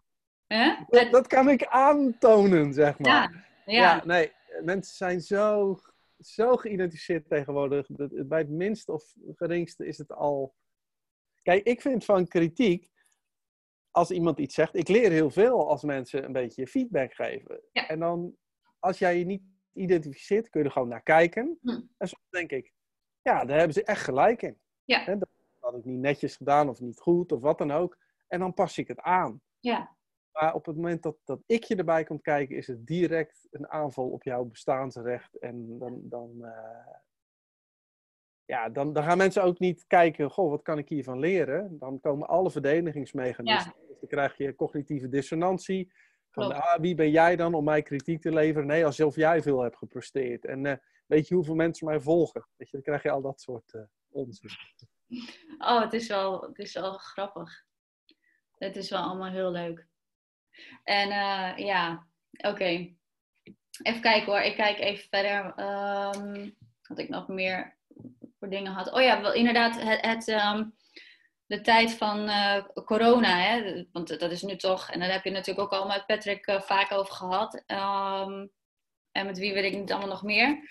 Maar ehm, nu, nu zie je zo allemaal die eilandjes ontstaan, zeg maar, in, eh, in deze coronatijd. En iedereen kijkt elkaar aan alsof die... je krijgt bijna weer een beetje Tweede Wereldoorlog tafereelen. Ja, Hoe zie jij dat? Hoe, hoe, ja, ook vanuit de non-dualiteit of vanuit jouw eigen persoon gezien. eh, wat er nu allemaal gebeurt. Ik heb daar ook natuurlijk mijn eigen visie op. En misschien ligt, ligt dat wel hetzelfde. Maar wat, wat gebeurt daar? Wat gebeurt er nu allemaal? Nou, in eerste instantie zie je. eh, vergelijk het even met de oertijd weer. Eh, stel, jij groepsleden gingen op jacht. En er werden er drie opgevreten door leeuwen. Omdat er Ja. heel veel leeuwen waren. Nou, Ja. dan rent iedereen terug. lockdown! Er zijn heel veel leeuwen, alles is gevaarlijk en we mogen niet meer buiten de poort. Nou, dat is een hele normale, logische reactie vanuit het reptiele brein. Ja. Ehm, wat nu gebeurt, is dat uh, mensen gaan kijken of die leeuwen er nog zijn. En zeggen, oh maar wacht, het zijn er maar twee. Het is helemaal niet zo erg als we eerst dachten. Maar als dan nog steeds de leider van jouw groep zegt: Nee, lockdown, je mag echt niet weg, gevaar, gevaar. Wat krijg je dan? Dan gaan mensen worden recalcitrant, worden opstandig. En dat is wat je nu ziet gebeuren. Ja, ja. Ik zie overal voor mij een underground ontstaan. Kappers gaan gewoon weer op pad. Uh, ik, restaurants doen met de deur op slot, gaan weer beginnen. Uh, dus mensen denken, ja, we worden in de maling genomen hier. En, dat is, en, en waar het neurowetenschappelijk een beetje misgaat, is dat Rutte alleen maar virologen vraagt om advies. Ja. Maar hoe reageert het brein van een viroloog? Die is gewend om risico's te gaan zien. Dus zijn hele perceptie is Oh, ja. angst en risico. Plus een viroloog zal nooit zeggen, joh, laten we weer zachtjes aan beginnen. Nee, die denkt aan zijn eigen carrière, logischerwijs. Die denkt, ik ga natuurlijk geen risico nemen nu. Want stel dat er hierna nog 5000 doden vallen doordat ik iets zeg, word ik erop aangerekend. Dus als het aan de virologen ligt, zitten we nog twee jaar lang op slot. Dus het is veel wijzer om een heel breed spectrum te pakken. Er moet een econoom in, een gedragswetenschapper, een filosoof. Ja. En dan ga je met z'n allen afwegen eh, welke beslissingen maken we. Ja. En Ja. dan kiezen tussen twee kwaden. Links of rechtsom zullen de doden vallen. Want Ja. nu dat je de economie platlegt, krijg je zoveel mensen die doodgaan door de honger, depressie, zelfmoord, et cetera. Klopt. Eh, dus het is ergens op die weegschaal, is het, eh, ja, kun je kiezen. En, en ehm, ik verwacht dat mensen nu eh, een beetje laks gaan worden en opstandig. Ja. Zeker nu blijkt dat de death rate, die werd gezegd eh, door de World Health Organization, is 3,4%. En dat blijkt nu sowieso minder dan 0,5%. Dus Oké. ja, het is ietsjes erger dan de griep in dat opzicht. Ja, ja, inderdaad. Dus dat dat Ja. geeft ook wel. eh, En aan de andere kant, wat je zegt met die groepsvorming, dat iedereen bang wordt. Ja, ik had dat ook. Dan loop je buiten en iedereen kijkt je aan als een potentiële moordenaar. Echt hoor. Stel dat jij het hebt. Ja, het is. ehm, En, dan, en dan grijpen mensen weer terug uit oerangst op het oude en bestaande, op hun eigen tribe. Eh, alles daarbuiten is, is, is eh, angst. Dan ga je Ja. vechten om toiletpapier Ja. omdat je, je denkt, ik moet overleven, alsof het het laatste kommetje water is wat er bestaat. En, dus het is heel primair gedrag van, eh, van mensen wat dan gewoon Ja. plaatsvindt. Ja, mensen worden ook gewoon onaardig. Gewoon, niet, niet iedereen hoor, maar gewoon wel de mensen die meer in die angst gaan zitten. Ze worden gewoon onaardig en eh loop eens door. En eh, Ja, ja, ja. oh, ze kijken je met argusogen aan van, eh, inderdaad, nou ja, je, je zegt het net al, van jij bent inderdaad een potentiële moordenaar. Jij kan, jij kan mij besmetten en, en daarmee mijn, mijn tribe, denk ik. Ja. En dan vervolgens steken ze een sigaret op, drinken ze een Ja. fles alcohol en gaan ze langs de McDrive. dus Ja, mensen zijn gekke wezens. Ja. ja, apart hè? Als we nou echt zo begaan zijn met het redden van mensenlevens, dan moeten we de McDonald's sluiten, sigaretten verbieden en, en alcohol wegdoen. Eh, ik zeg niet dat we dat moeten doen, maar als, als het echt zou gaan om mensenlevens redden, nee, waar het alleen maar om draait, we willen ons eigen hachie redden. Hè? Dat. Want als inderdaad al die politieke leiders zo begaan zijn met mensen, waarom laten we dan 15.000 kinderen per dag doodgaan door de honger? Hè? Als we echt om Ja. mensenlevens gaan, dan moeten we ook rationeel zeggen van, oké, dan gaan we ook die mensen redden. Ja. Ik zeg niet dat we dat moeten doen, want er zijn veel te veel mensen. ja. Dus, en het, het probleem van de mens is, we hebben geen natuurlijke vijanden meer. Nee. Dus nee. eh, als, als konijnen, dat zien we in natuurgebieden, geen natuurlijke vijanden meer hebben, dan is er een konijnenplaag. En dan moeten wij mensen ze gaan, gaan opruimen. Ja. Uh, sinds wij geen natuurlijke vijand meer hebben, is die, die wereldbevolking van een, een half miljard, Ja, naar, naar ja. bijna, wat is het, acht zitten we op, ik weet niet precies, mega veel. Ja. Ehm, dus dat is eigenlijk heel onnatuurlijk wat nu plaatsvindt. ja. En we zijn zo arrogant geworden met z'n allen dat we denken dat we zo belangrijk zijn dat doodgaan verboden is geworden. Je mag niet eens beslissen wanneer je je eigen leven wil beëindigen. Ja. En, en tegenwoordig, uh, als iemand 80 jaar is, wat gewoon in de evolutie een uitzonderlijk oude leeftijd is, okay. dan, dan kosten wat het kost in leven houden. Ja, precies. En dat is heel. Wij zijn echt een gek wezen. Ja, ja. En dat, dat komt allemaal door dat zelfbewustzijn. Zeg maar. Ja, dat is allemaal het, het ikje wat uh, aan de top van de voedselketen is ja. komen te staan. Daardoor een arrogantie heeft ontwikkeld. En uh, denkt, kijk eens wat wij allemaal kunnen controleren. Ja. Nou, je ziet, een virusje in heel de wereld ligt plat. Dus zoveel controle hebben we ook weer niet. Nee, nee. En vanuit non-dualiteit gezien, en dat is het bevrijdende, gaat dit allemaal zoals het gaat. Heeft het nooit anders kunnen zijn. En ook hoe het zal gaan, zo gaat het. Maar ja. als je eenmaal in die non-dualiteit verdiept, dan ga je ook jezelf wat minder belangrijk vinden. Ja. En dan ben je ook niet meer bang voor de dood. Want je ziet dat wat je werkelijk bent, is het oneindige bewustzijn waarin alles verschijnt en verdwijnt. Ja. Dus dat, dat hele ikje wat zichzelf zo op de borst wil kloppen, dat wordt gewoon milder. Ja. En uh, schiet me nou even te binnen van, het, is, het, is het dan zo dat bewustzijn um, zichzelf wilde ervaren en daardoor dat zelfbewustzijn heeft uh, gecreëerd? Want als, als bewustzijn één is, kan het zichzelf natuurlijk niet ervaren. Ja, het is. Het, het Wat was dat ook alweer? Het verhaal van, van God zegt: Ik wil twee hondjes zijn, dan kan ik spelen. Ja. Uh, dus die creëert afgescheidenheid. Ja, filosofisch gezien heb je wel We are God, realizing his full potential. Of we zijn het bewustzijn wat zichzelf wil ervaren. Dat zijn filosofische concepten, maar okay. ja, er zit wel wat in, vind ik.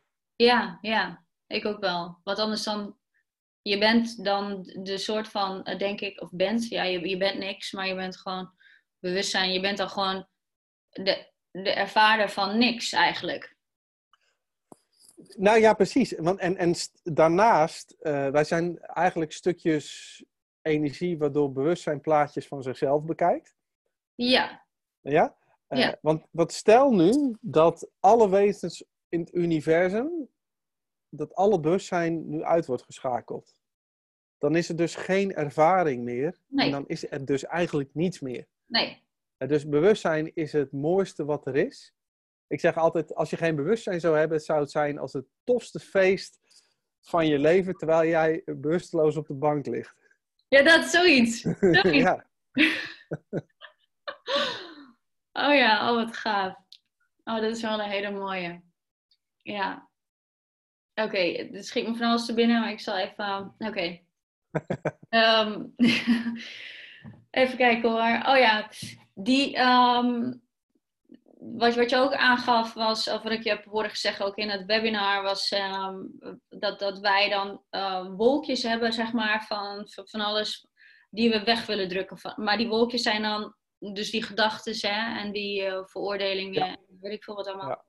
En die willen we dus dan ver- eigenlijk willen verdoven door, door uh, want dat doet pijn. Of Mhm. het nou over onszelf gaat of over een ander, of wat we vinden dat een ander ons heeft aangedaan. Eh, die willen we verdoven door eten, shoppen, eh, Ja.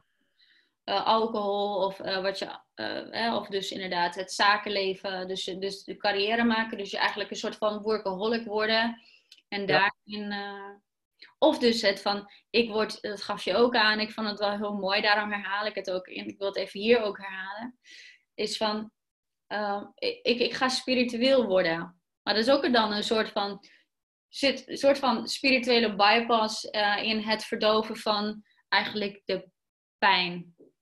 Ja, die- dan krijg je wat ze noemen een spiritueel ego. Ja, En die, dat is nog, nog eh, complexer dan een normaal ego. Want een Oh. spiritueel ego is zo glad als een aal. Hè, dus op het moment dat je daartegen zegt van, joh, hey, eh, je bent een beetje geïdentificeerd, dan hebben ze zoveel spirituele concepten die ze erop kunnen gooien van, nee, dat is mijn hogere zelf en eh, ik ben in mijn laatste leven bezig en ik, mijn zevende chakra staat al open. En dus, dus sorry hoor. eh, ja, nou ja, goed. En, en eigenlijk is, is, ik zeg, ik wil niet de hele spiritualiteit over één kam scheren. Oh, nee, Alleen, je ziet wel dat veel mensen een spiritueel ego opbouwen. Mhm. Dus onder het mom van zelfontwikkeling hebben we eigenlijk te maken met een ikje, met kramp, Ja. wat met allerlei franjes zichzelf weer probeert op te hemelen. Ja, ja, En, en, en ik heb ook wel spirituele vriendinnen gehad waar die heel goed in waren, is het onderdrukken van hun ware gevoelens en emoties. ja, dus dan, je voelt je kwaad, maar ja, iemand heeft je ooit aangepraat dat je in liefde en licht moet leven. En dan, dan hou je dat als een soort bal onder water. Nou, dat doe je dan tien keer. En de elfde, dan, dan knalt het. En dan, oh man, man, dan moest ik echt dekking zoeken. Dan ging het Ja. servies door de kamer. ja, precies. Ja, Ik zeg altijd, probeer niet spiritueel of verlicht gedrag na te leven. Want Nee. je, dan, je bent zoals je bent. Dus als ik boos ben, ben ik gewoon boos. Als ik verdrietig ben, ben ik gewoon verdrietig. En als ik blij ben, dan ben ik blij. Maar niet meer met een filter daarover dat het niet Nee. mag of niet kan. En, en Nee. Het is, dat is natuurlijk het soort van bedekken dan weer. Het is gewoon het bedekken weer. Ja, nou ja, je zegt het al inderdaad. Van het is het, of het onderdrukken van een, van een bal onder water. juist. Ja, eigenlijk. ja, ja. Dus, Ja. ehm, dus inderdaad, de gevoelens zijn er gewoon om te voelen. Alleen identificeer je er niet mee, want dan is het ook weer sneller eigenlijk weg. Nou, dat is het. En een kind doet dat, hè? Dus een kind is super impulsief in gevoelens en emoties. Ja. Dus die, dat is, mijn zoon ook, die kon me dan helemaal kapot schelden. Van, eh, ja, klote vader. eh, hup. En dan kwam hij één minuut later terug van de trap en zei hij, hey, zullen we gaan eh, voetballen? Weet je? En dat komt, hij heeft op die emotie geen verzet. Nee, Dus die wordt gewoon uitgeleefd en dan is die weg. ja. Ja. Dat is eigenlijk, weet je, dat is eigenlijk ook wel heel heerlijk gewoon.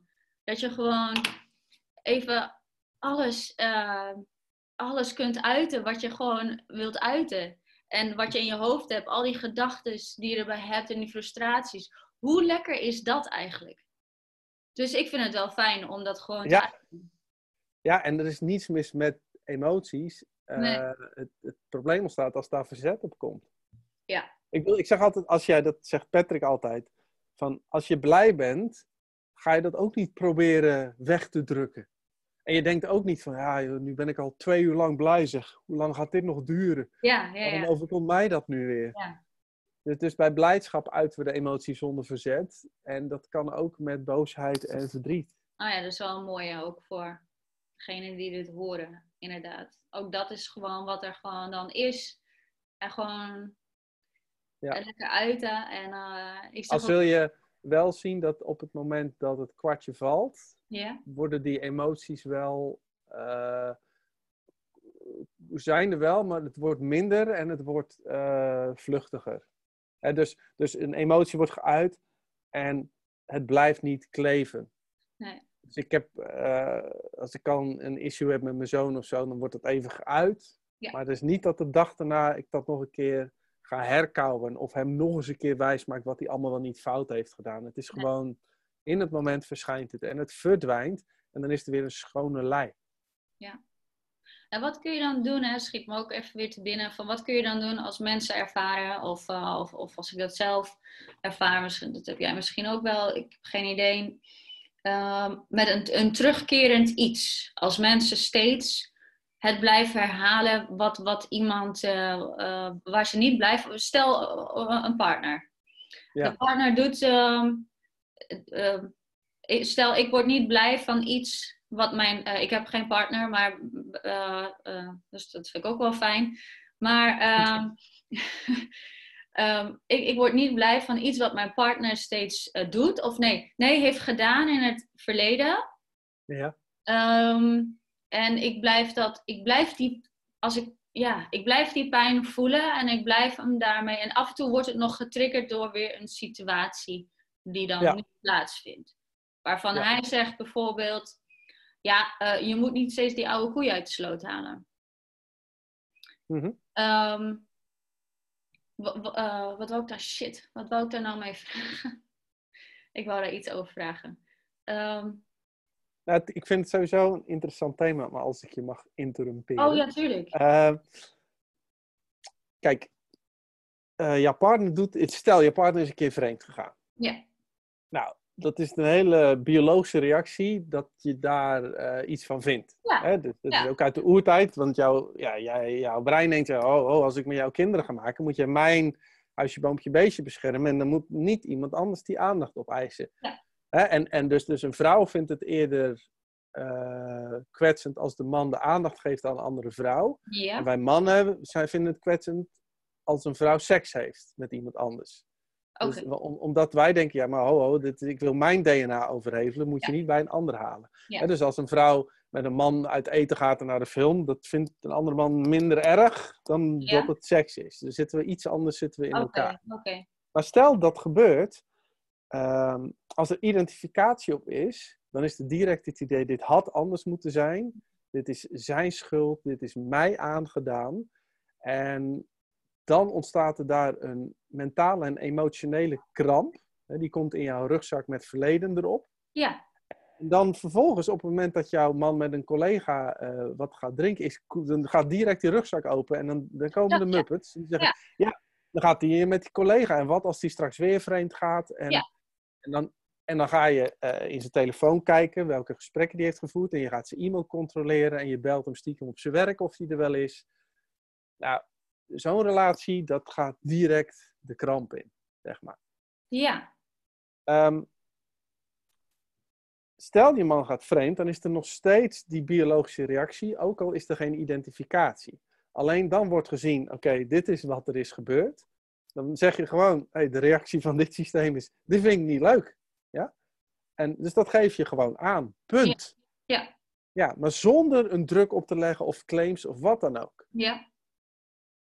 Als jij namelijk gewoon ziet dat het leven doet wat het doet, eh, en dan eh, met open armen in dat universum staat, laat je het leven op zijn beloop. Dus dan kan het zijn dat je man dat nooit meer doet, maar het kan ook zijn dat hij het nog wel doet. Dan zie je dan wel weer hoe jij reageert. Want die controle heb je toch niet. Nee. Het kan zijn dat bij een tweede keer dat je zegt, oké, nu stop ik het. Maar het kan ook zijn dat het niet gebeurt. Je weet het niet. Nee. Alleen door die, door die controlezucht Ja. gaan relaties in de kramp. Want je Ja. denkt dat je je partner kunt controleren. Nee, je kunt niet eens jezelf controleren. En ik heb dit ook allemaal gedaan in, in vorige relaties. Met, met- en dan ging ik stiekem haar e-mails lezen. En, en, maar je maakt jezelf helemaal gek. Ja, En, en het leven is gewoon veel makkelijker als je het overlaat aan het universum. In plaats van dat je denkt dat jij als ik je relatie moet gaan controleren. Ja, inderdaad. Dus eigenlijk moet je dus dan gewoon eh, gaan uiten, in dit geval bijvoorbeeld, aan je partner van eh fuck man, eh, jij hebt dit gedaan, ik word- ben er niet blij mee en nu gaan die, die alarmbellen of dat rugzakje gaat weer aan. En ik vind het gewoon kut, ik vind het gewoon kloten. En Ja. dat, dat gewoon zo. Punt. Dus je uit gewoon wat er op dat moment is. Ja. ja? Dus je, je voelt, je zegt, nou, eh, dit is wat ik voel en ik ben verdrietig en eh dat vind ik echt heel irritant. Punt. Maar niet de claim gaan leggen, dus nu moet jij je aan gaan passen aan mijn eh, wensenlijstje, want anders dat en dat. Dus let it be. En dat is, dat is heel moeilijk. Maar het is wel de.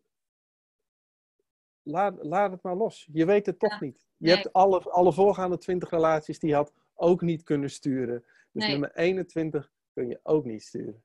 Nee. Ja, ja, precies. Mooi. Ehm, ik, ik, eh, ik weet niet hoeveel tijd jij nog hebt trouwens. Even by the Ik way. heb, eh, al mijn optredens zijn afgezegd. Hè? dus ik heb tot september vrij.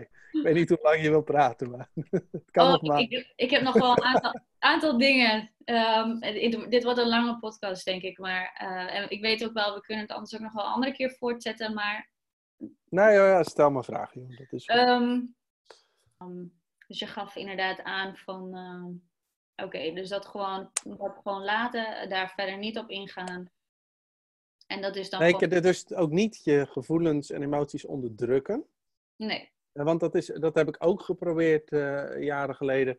Dat ik dacht, oh nee, ik ben natuurlijk zogenaamd verlicht. Eh, ja, dan kan ik natuurlijk niet hier iets van vinden. Want ja, zij kon er niks van doen dat ze vreemd ging.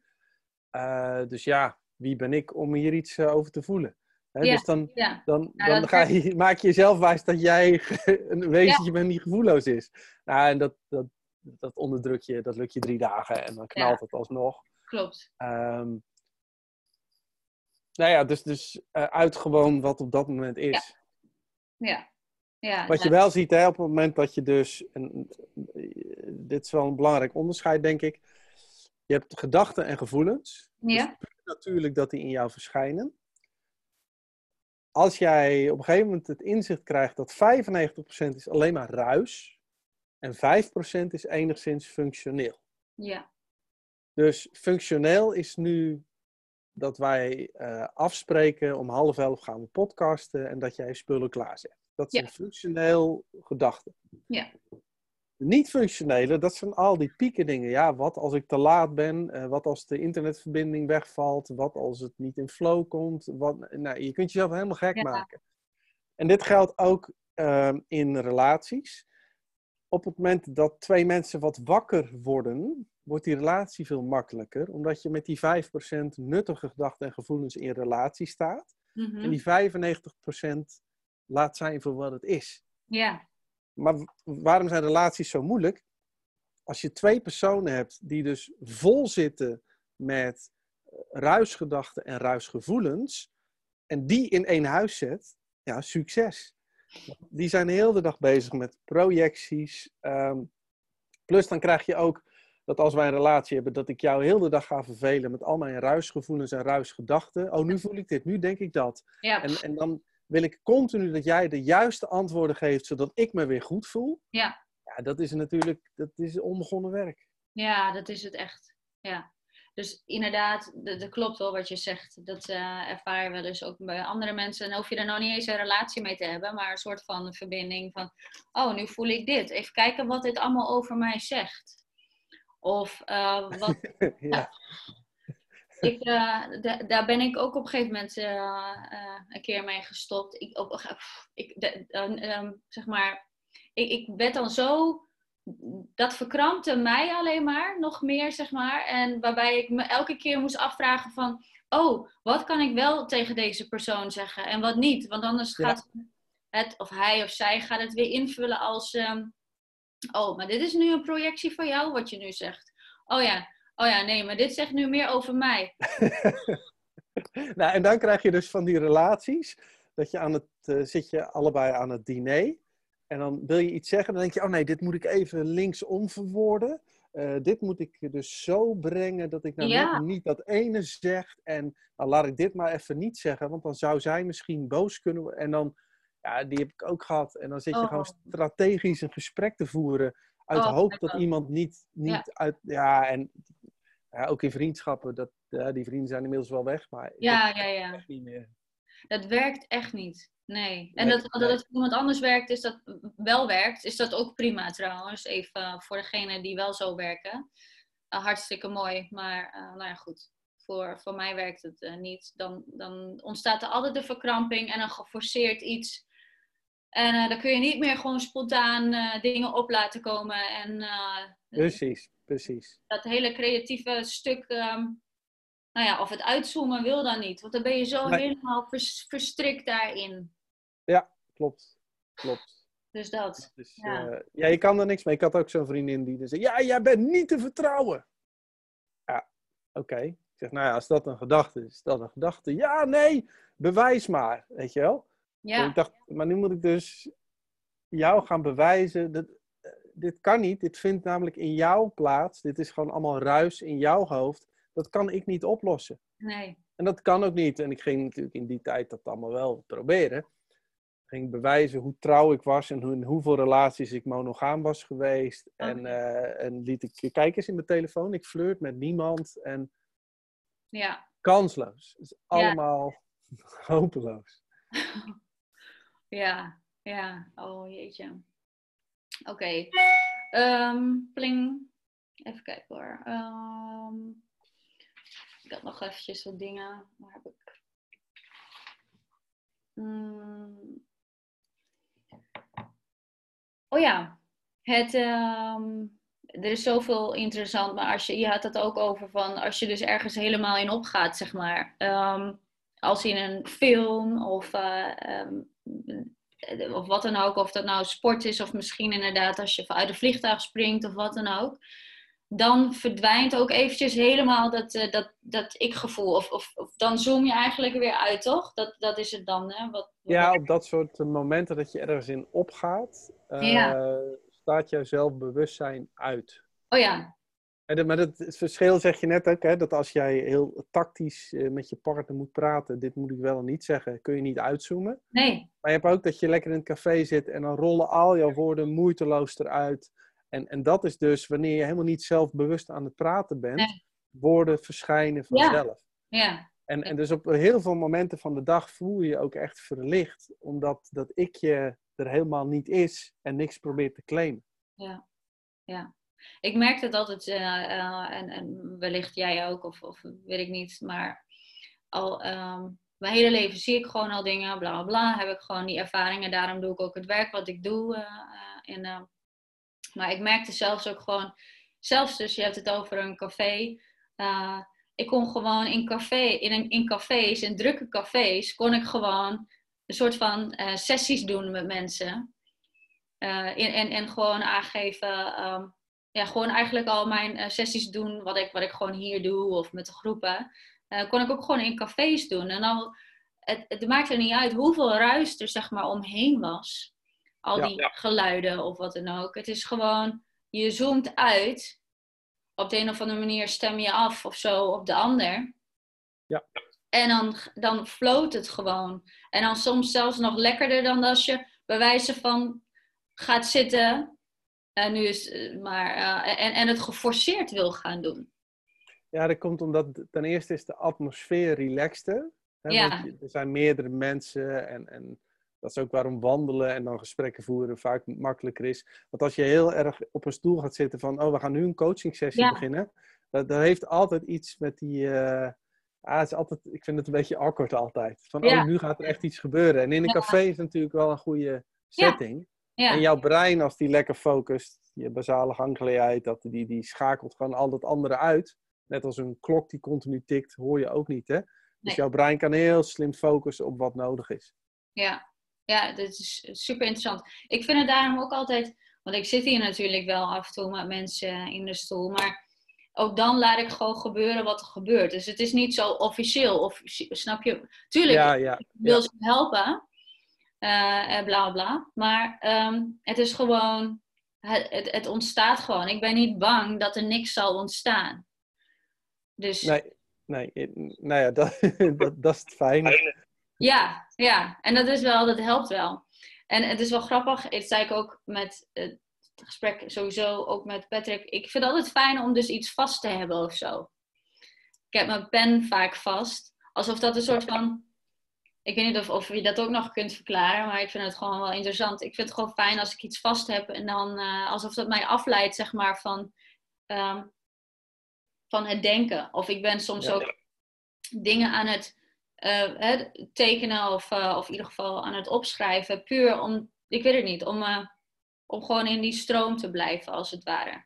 Als Ja, ik, dat is als je te veel dopamine hebt, gaat je brein dat automatisch doen. Mijn zoon, als die praat, dan loopt hij rondjes om de tafel, zeg maar.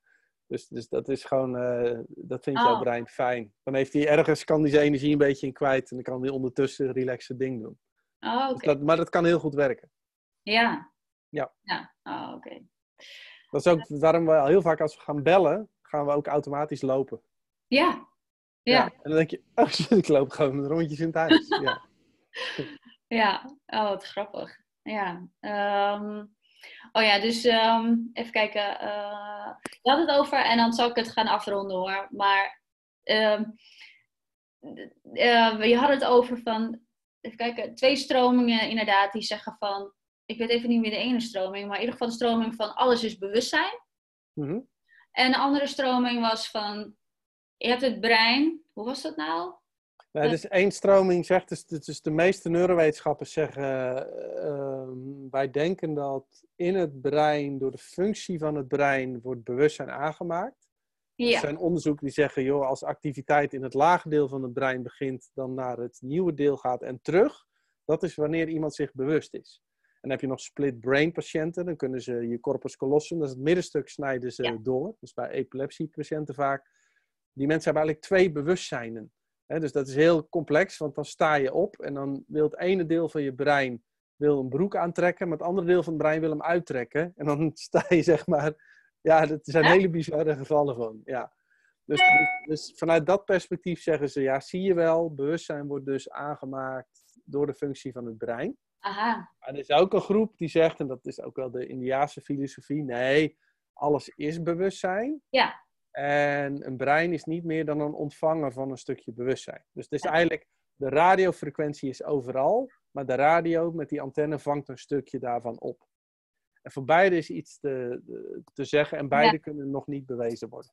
Nee. Hoe kijk jij daar zelf tegenaan dan? Nou ja, ik zei in mijn webinar, dat verzon ik daar te plekken, maar Oh. kijk, zo'n 600 jaar voor Christus was in de Upanishaden, stond in die geschriften allerlei dingen opgeschreven over dat er geen ik is, dat er geen vrije wil is. eh, en allemaal dingen die nu, anno 2020, bewezen worden. En vanuit dat perspectief denk ik, nou, als ze in die tijd al zoveel goed hadden, Mhm. en dat ze daar ook nog nu inschrijven, alles is bewustzijn. Nou, dan geef ik ze die credits. Dan ga ik, eh, dan neig ik naar door te zeggen, eh, niet dat het me uitmaakt, maar alles is bewustzijn, Ja, waarin alles verschijnt en verdwijnt. ja. Al heb ik ooit in mijn boek het weer aangepast, jaren geleden, naar alles is energie. Ook wat voor te zeggen, maar het maakt me ook niet uit. Het is echt een filosofische kwestie. Ja, snap ik. Zelf voel ik daarin, omdat ik gewoon meer die ervaring daarin heb, maar ook dat zegt natuurlijk helemaal niks, dat is alleen maar mijn ervaring. Dat ik zo ervaren heb dat ik dat bewustzijn was. Ja. En dat, dat bewustzijn, volgens mij heb ik dat net ook gezegd, weet ik niet meer.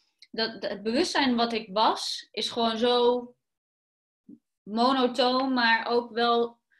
Het was, ja, dat is heel raar. Het is niet uit te leggen eigenlijk. Nee, je kunt dat niet in woorden uitleggen. Nee. dat is het, ja. ja. Maar het was continu, eh, zeg maar, eh, het was continu in beweging. Ja. En ook met een bepaalde, ik weet het niet of dat zo is, maar ik, ik hoorde, als ik dat bewustzijn was, hoorde ik ook een bepaalde toon. Ik weet niet of dat, of dat erbij hoort, ik heb geen idee. Maar in ieder geval, het was, het was zo, zo ja, ik, ik ga het ook niet nadoen, ook niet, want dat klinkt echt Welke toon? Het was echt, nou ja, in ieder geval een toon en, en continu in beweging. En ik merkte ook dat als ik, als ik, eh, als mijn, mijn gedachten er op een gegeven moment weer een beetje bij kwamen. En ze waren posi ja, positief, of die plopten op en die waren positief. Oh, dan was alles licht. Ja. En, en zo, maar dat, continu in beweging, hè? het bleef maar bewegen. Maar als ik, toen dacht ik van, oh, nu is het positief. Oh, maar dan kan het ook zomaar negatief worden. Poef. En toen werd het in één keer allemaal helemaal donker. En eh, toen dacht ik, oh nee, dit is ook niet wat. Dus toen ging, dus toen ging ik weer focussen op, althans, dat dacht ik, dat ik focuste. Ja. Weet ik veel Ja. wat dat dan doet. Ehm, Ja. ja, eh, weer op het, post of op het lichte. En toen werd het ook weer lichter. Dus het gebeurde gewoon instant. Wie het ook deed, ik dan niet, maar iets Ja. eh, werd het weer anders, zeg maar. ja, ja. Het, het- ja, het is, eh, dat was wel heel grappig. Dus wat, ik, wat jij net aangaf, ik, ik, mijn visie nu althans is, en misschien verandert dat nog, is echt van, volgens mij is, volgens mij is alles ehm, bewustzijn en, en vanuit daar ontstaat alles, zeg maar. Ja, zelfs in de kwantumfysica zijn ze daar ook druk mee bezig. Hè, van, is het nu zo, zoals Einstein zei. Einstein zei, ik ben er niet zeker van dat als ik niet naar de maan kijk of de maan wel bestaat. En er zijn ook een filosofie met het double split experiment, maar dat heel simpel zegt dat als je ergens niet naar kijkt, eh, vormen die kwantumdeeltjes zich niet. En dus is het er niet. Hè, er zijn ook allemaal theorieën over, dus, dus, maar niemand is hier nog echt helemaal uit hoor. Nee, Zo- Ik vind het wel interessant om over na te denken, maar het, eh, ach ja, ja, hoe dan ook, dat wat we werkelijk zijn is in ieder geval eh, geen twee. Het is, het is ergens een eenheid die een spel speelt. Oké, echt laatste. Maar dan, in dat bewustzijn is er ook verder niks, hè? Het, het, het, eh, althans, dat is mijn ervaring dan. Dus inderdaad, als je zegt van, of als Einstein zegt, als ik naar de maan kijk, weet ik niet eens of die. Hoe zei hij dat nou? Dat die. Ik ben dat- er niet zeker van Oh ja. als ik niet naar de maan kijk of de maan wel bestaat. Ja, Wat ook in zekere zin waar is, omdat de wereld vindt alleen maar plaats in jouw hoofd. Ja. Dus er is helemaal geen universum. Je kunt wel zeggen, goed, er is allemaal energie wat rondslingert. Alleen het idee dat daar een kleur en een vorm aan is en dat het tastbaar is, hè, dus de zintuigelijke waarneming, vindt alleen maar, wordt gemaakt in jouw hoofd. Ja, Dus, dus, het lijkt voor mij, eh, als ik een, eh, die groene plant bij jou zie, dat dat groen is. Maar simpelweg, dat is een frequentie. En de enige frequentie die, die teruggooit, is de frequentie die in mijn hoofd wordt omgezet in het idee dat dat groen is.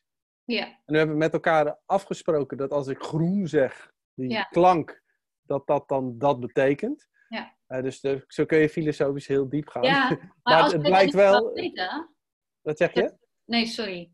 Eh, Nee, het, het gaat erom dat, dat die, die, die... Ik zeg dat die plant groen is, maar die is natuurlijk niet groen. Dat Nee. is, dat is een, een idee wat in mij verschijnt. Ja. Dus we verschijnen zeg maar allemaal soort van in elkaars wereld of zo dan. Ja, Indianen zeiden ook niet, ik loop door de gang. Nee, de gang verschijnt in mij. Ja. Dat is beter gezegd. Ja. Ja. Ja, oké, dat vind ik, vind ik wel een mooie. Daar laat ik mensen ook eh, en Ja. mezelf ook over nadenken. Lekker diep, hè? Op het eind. Ja, oh. Ehm, ik zal zo even eh, deze eh, recording wel stoppen en dan gaan we het zo even samen afsluiten. Maar eh, ten eerste nu, sowieso, ik dank je wel voor dit gesprek. En, Ja, ik vond het dat je leuk. dit wilde. Ja, en wellicht in de toekomst, als je wil en als je niet wil, is dat natuurlijk ook wat het is. Dan kunnen we misschien nog eens een keer samen dit gesprek aangaan. Ja. Ehm, Goed hoor, tijd zat. Ja, ja. Heerlijk. september zei je, hè? Sowieso. Nou ja, ik deed zo'n 20 tot 30 shows per maand. En dat is nu terug naar nul. Dus ik heb het nog nooit zo... eh, Ik geniet er echt van. Ik vind het Oh, alsof echt. ik een sabbatical heb, joh. Echt oh, fantastisch. dat geloof ik. Ja, Ja, ja. ja. Ja, ik heb er ook niet zoveel moeite mee hoor. Eh, tuurlijk, ik, ik wil gewoon mijn dingen doen, dat zeg ik wel. Ik wil gewoon lekker mijn dingen doen. Maar het is Ja. ook wel, je moet, je, het, het moeten en ook de, de, de, de druk van buitenaf, hè, dat je mee denkt te moeten in, in die stroom van waar iedereen in zit. Die, nou ja, Ja, ja. de race. Daar hoef je niet in mee, want nu ben je een soort van, je hebt een soort van eh, vrijbrief nu ja. om gewoon, gewoon te ontspannen. Ja, ik moet ontspannen. Ik, eh, ik ben vrij en het wordt ons opgelegd. Ja. Ja, ik, aan de ene kant, ik Nou ja. vind het wel.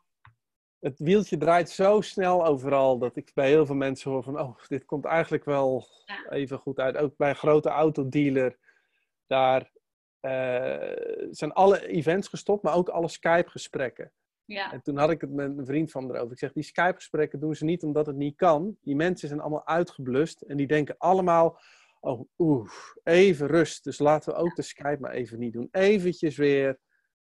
We we zijn natuurlijk wel een soort wat een oneindig verlangen heeft. Dus, Ja. dus, en voor jouw hoofd maakt het niet uit, want wat je ook hebt, het is nooit goed genoeg. nee, nee. Want die is gewend om altijd maar meer te doen. Want stel dat je niet genoeg hebt.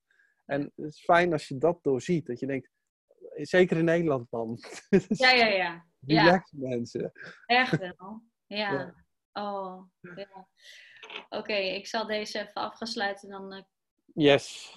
even kijken. Nou, eh, nogmaals dankjewel en voor degenen die eh, dit luisteren. Ehm, jouw boek eh, komt dus in september uit. Ehm, en dus daar gaan we met smart op wachten. Ehm, tenminste, ik wel. Waar kunnen mensen jou vinden als ze, als ze meer van jou willen weten, wat je doet en et cetera? Oh, ik heb paulsmit.nu en nondualiteit.nu. Dat zijn twee. we- Eentje is meer mijn bedrijfsdingen en de andere is gewoon eh non-dualiteit met alle dingen die we doen. ja. En, ook, oh, en er staan ook allemaal inderdaad volgens mij die YouTube-filmpjes, volgens mij op, ook jouw film. Ja, alles. Alles. De film, alles staat daarop. Ja. Ja, oké, leuk. Oké, nou, dus eh, bij deze. Nou, thank you very much. Ik, eh, ja, dus, leuk. Ja, superleuk. Dankjewel. Ik zal hem even stopzetten. Zo. Ehm, Oké.